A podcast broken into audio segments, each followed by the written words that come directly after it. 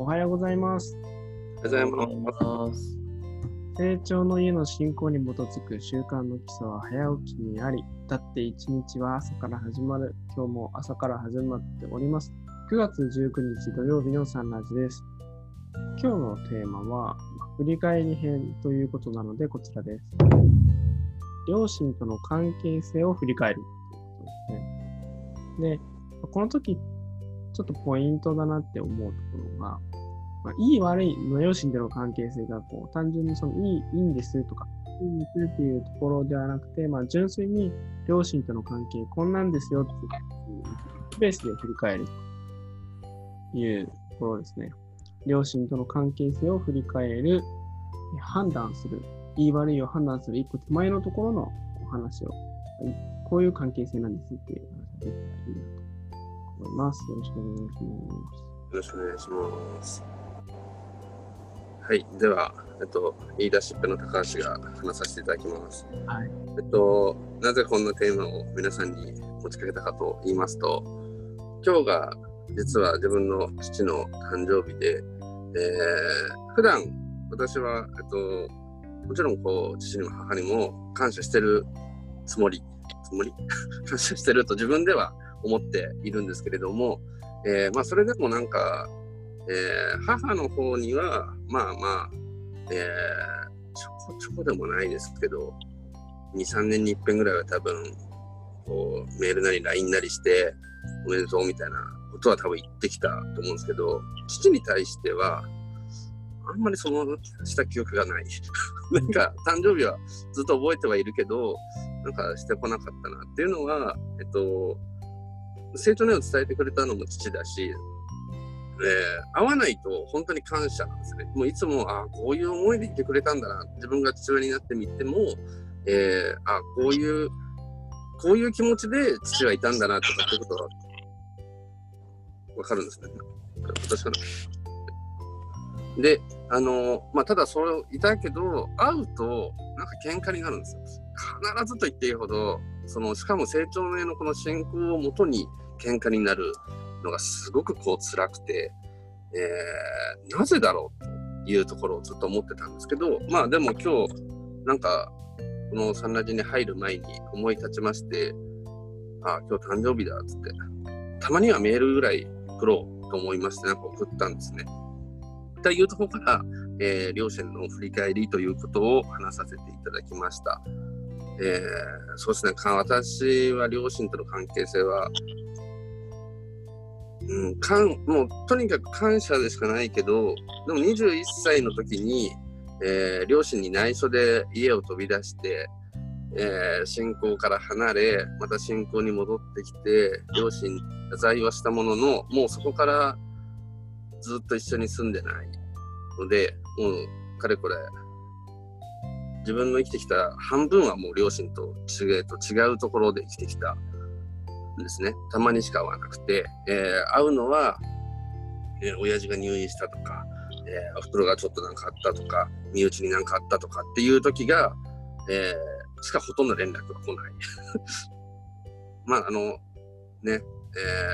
ー、まあ、それでもまあ、孫を店に行くためにとか、だから子供を連れてとかは行きますけど、えー、果たして自分の両親との関係性っていうのはどうなんだろうな心では思っているけどそれが素直に伝えられていない自分っていうのはいるなということはやっぱり痛感しますね、えー、ここにいらっしゃる皆様きっと両親との関係性って多分素晴らしいものだろうなと思うので皆様の話を聞かせてもらいます。長くなりました。すみません。ありがとうございます。ありがとうございます。あります両親との関係性ですね。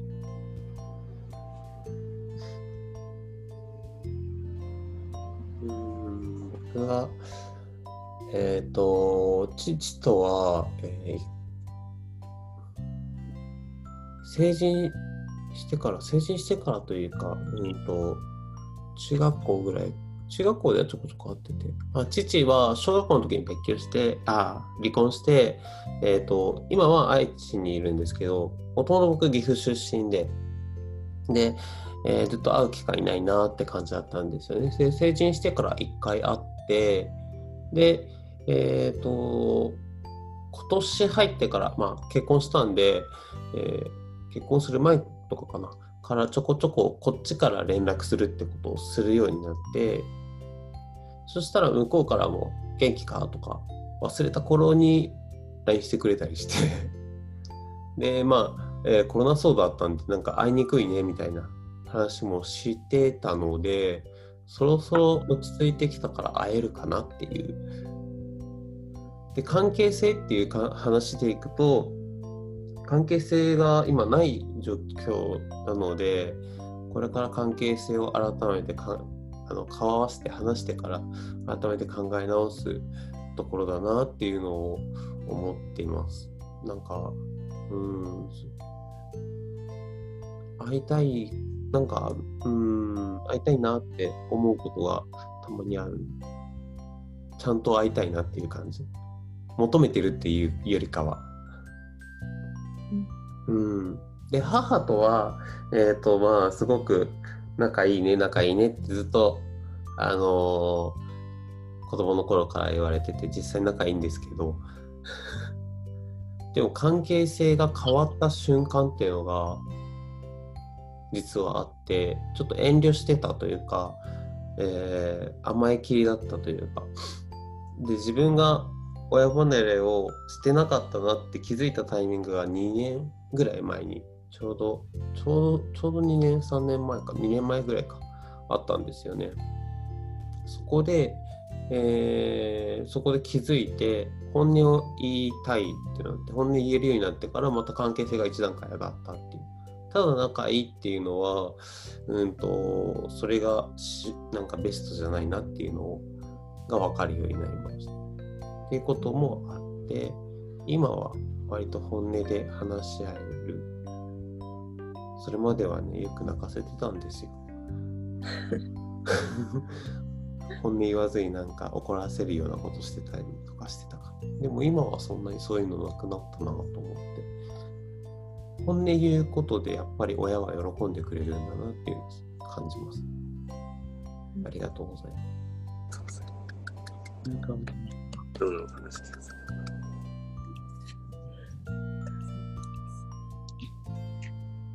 両親とのありますか？今日はお尻が決まっているので、喋れた人だけ喋れる日ですね。そういうことですか。まあ、じゃあ、時間がもったいないので、じゃあ僕次行きましょうか。あの、じゃあ、まあ、あの、父親とはあんま喋んないですね、正直。ほとんど無口で、別に何も嫌いとかじゃないんですけど、よく母親とはもう毎日絶対喋りますし、まあ、父もまあ、ちょっとぐらいは喋りますけど、そうですね。母はまあ、よう、父親とよく喧嘩してて、父親が仕事行ってて、自分も家に一緒にいるんで、もう毎日のようにも父親の対して不満のことをわーわーわーわー僕にあの不満をぶちまけてくるんで、ああ、そうかそうかとか言いながら聞きますけど、僕は聞き役で、そんなに不満を持ってるかとかって聞くんですけど、まあ、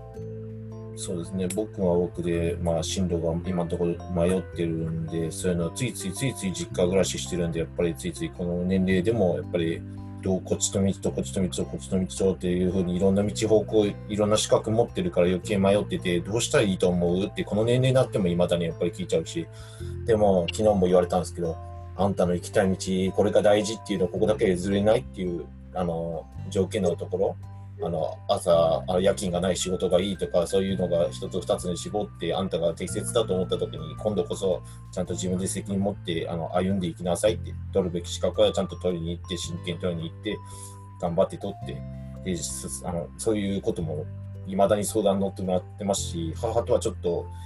ちょっとまだまだあのお互いその親離れ子離れができてない感じですね。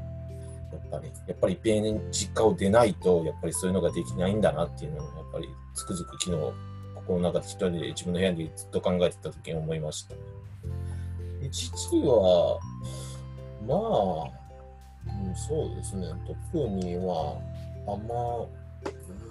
そうですね、仕事に関して持ち出すと、やっぱり、その時だけ結構怒るんで、やっぱり我慢が足りずにまた辞めんのかとかいうので揉めちゃうんで、もう仕事の話は持ち出しませんで。他の話題とかで、なんか、うん、あんまでもあんま喋んないな、父親と基本的にほとんど。喋る話題がないから。うん、まあたまに父もあの母親の愚痴とかききあの言うからあの話すぐヒステリックにすぐ切り出したらあんな、まあ、あの行動に起こすからどうとか言われますけどそういうのは聞いてあげますけどね。父の意見というか思いとかも聞いてあげる時もありますけど、まあ、そんな感じで。父と母やったら母の方がよく喋りますね。そんな関係性です。以上です。ありがとうございます。ありがとうございます。ありがとうございますじゃあ、私もいいですかね。両親のっていう関係性ってところで、まあ、いろんな関わりを持っていて、まあ、私は結婚してるので、両親って思った時に、私は自分自身の両親と、あと妻の両親と両方とも思い浮かんだんですけども、私の妻の両親の方は本当にスープの冷めない距離に住んでいて、まあ、それこそ車で5分とかの距離 なので、もうこのコロナ禍ですら、もうしょっちゅう会っている。しょっちゅうって言っても週に1回とか、もうそのぐらいのペースで会っていたりとか、ふとした時に、なんていうんですかね、ちょっとこれ作ったからあげるよみたいな感じで くれたりとか、こちらも野菜を育てているので、野菜をあげたりとかするって関係で、非常にもよく会っていて、本当にその、なんでしょうね、こう、うん、いろんなことを話したりとかっていうことが、まあ、久々だねみたいな感じで言わずにもう会ってる 喋るのが当たり前になっていて、まあ、それだけでもすごくありがたいというかこう一つの家族として存在してるっていうのはあるんですけども逆にこう自分の両親は、まあ、遠くはないんですけども僕は愛知県であの自分の両親は岐阜県に住んでるんですけども少し離れてるので、まあ、特にコロナがあってからは会う機会が本当に少なくなってしまってっていうところですけども、まあ、それでも特に何か報告することとか、なんか話すことがなくても、私はこう、週に1回もしくは2週に1回ぐらいは電話するようにしていますね。本当に、こう、何かあったわけじゃないんだけども、と仕事の帰り道とかに電話して、なんかこんなことがあったんだよと、すごいたわいない話を、まあ、知事にするんですけども、それだけで、父も途中までは何かあったんかっていうことで 言われるんですけども、別にそうじゃなくて今日報告あ、ただの近況報告なんだけど、みたいな感じで 話すだけでもすごく父はなんていうか安心してくれることもありますし、逆に父からも、あ、そういえばこんなことあってよって、実は重要なことを 連絡してくれなかったりとかして、そうなの？みたいな。っていう、本当にそう、なかなかあの自分の両親とは会えないからこそ連絡をすることで、まあ、こう、そうですね。ちょっと様子が変わったりとか、あのそういったことも分かるということで、あの何もなくても両親とこう話したりとかするってもありがたいですし、そういう機会を絶やさないようにしていきたいなとは思っています。はい。ありがとうございます。ありがとうございます。すごいいい関係性です。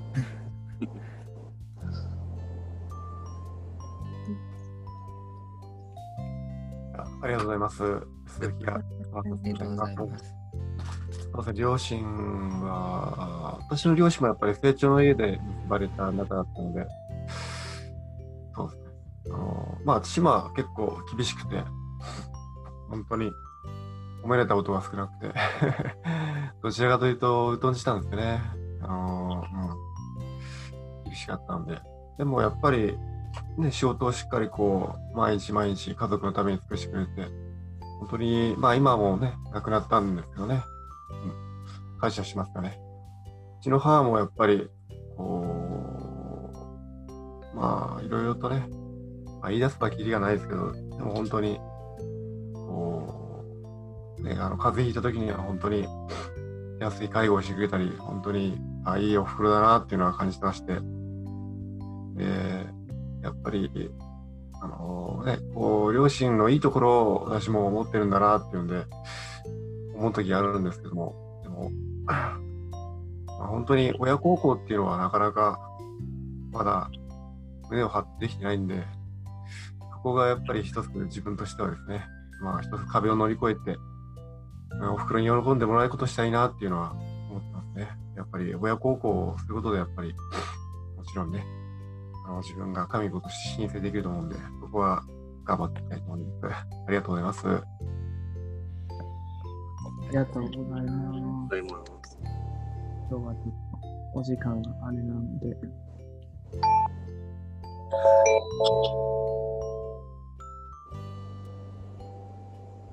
そうだ、僕だ。いいですはい、9月の19日、土曜日です。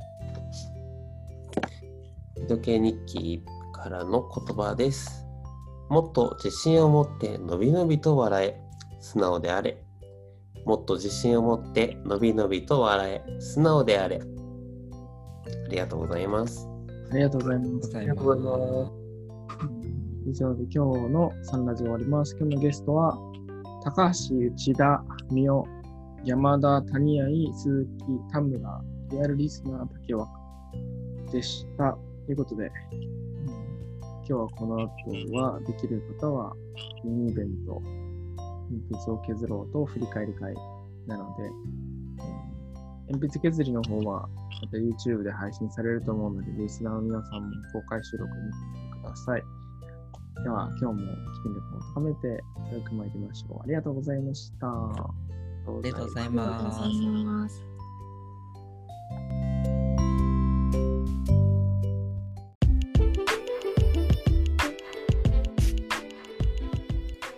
サンラジはその日のゲストでお届け中。毎朝ユニークな語りでゆったり楽しく深めています。もし成長の絵の教えをしっかり聞きたいという方は、道場や地元講師へご相談を、また皆様からの感想、要望、質問、テーマの投稿を大募集中。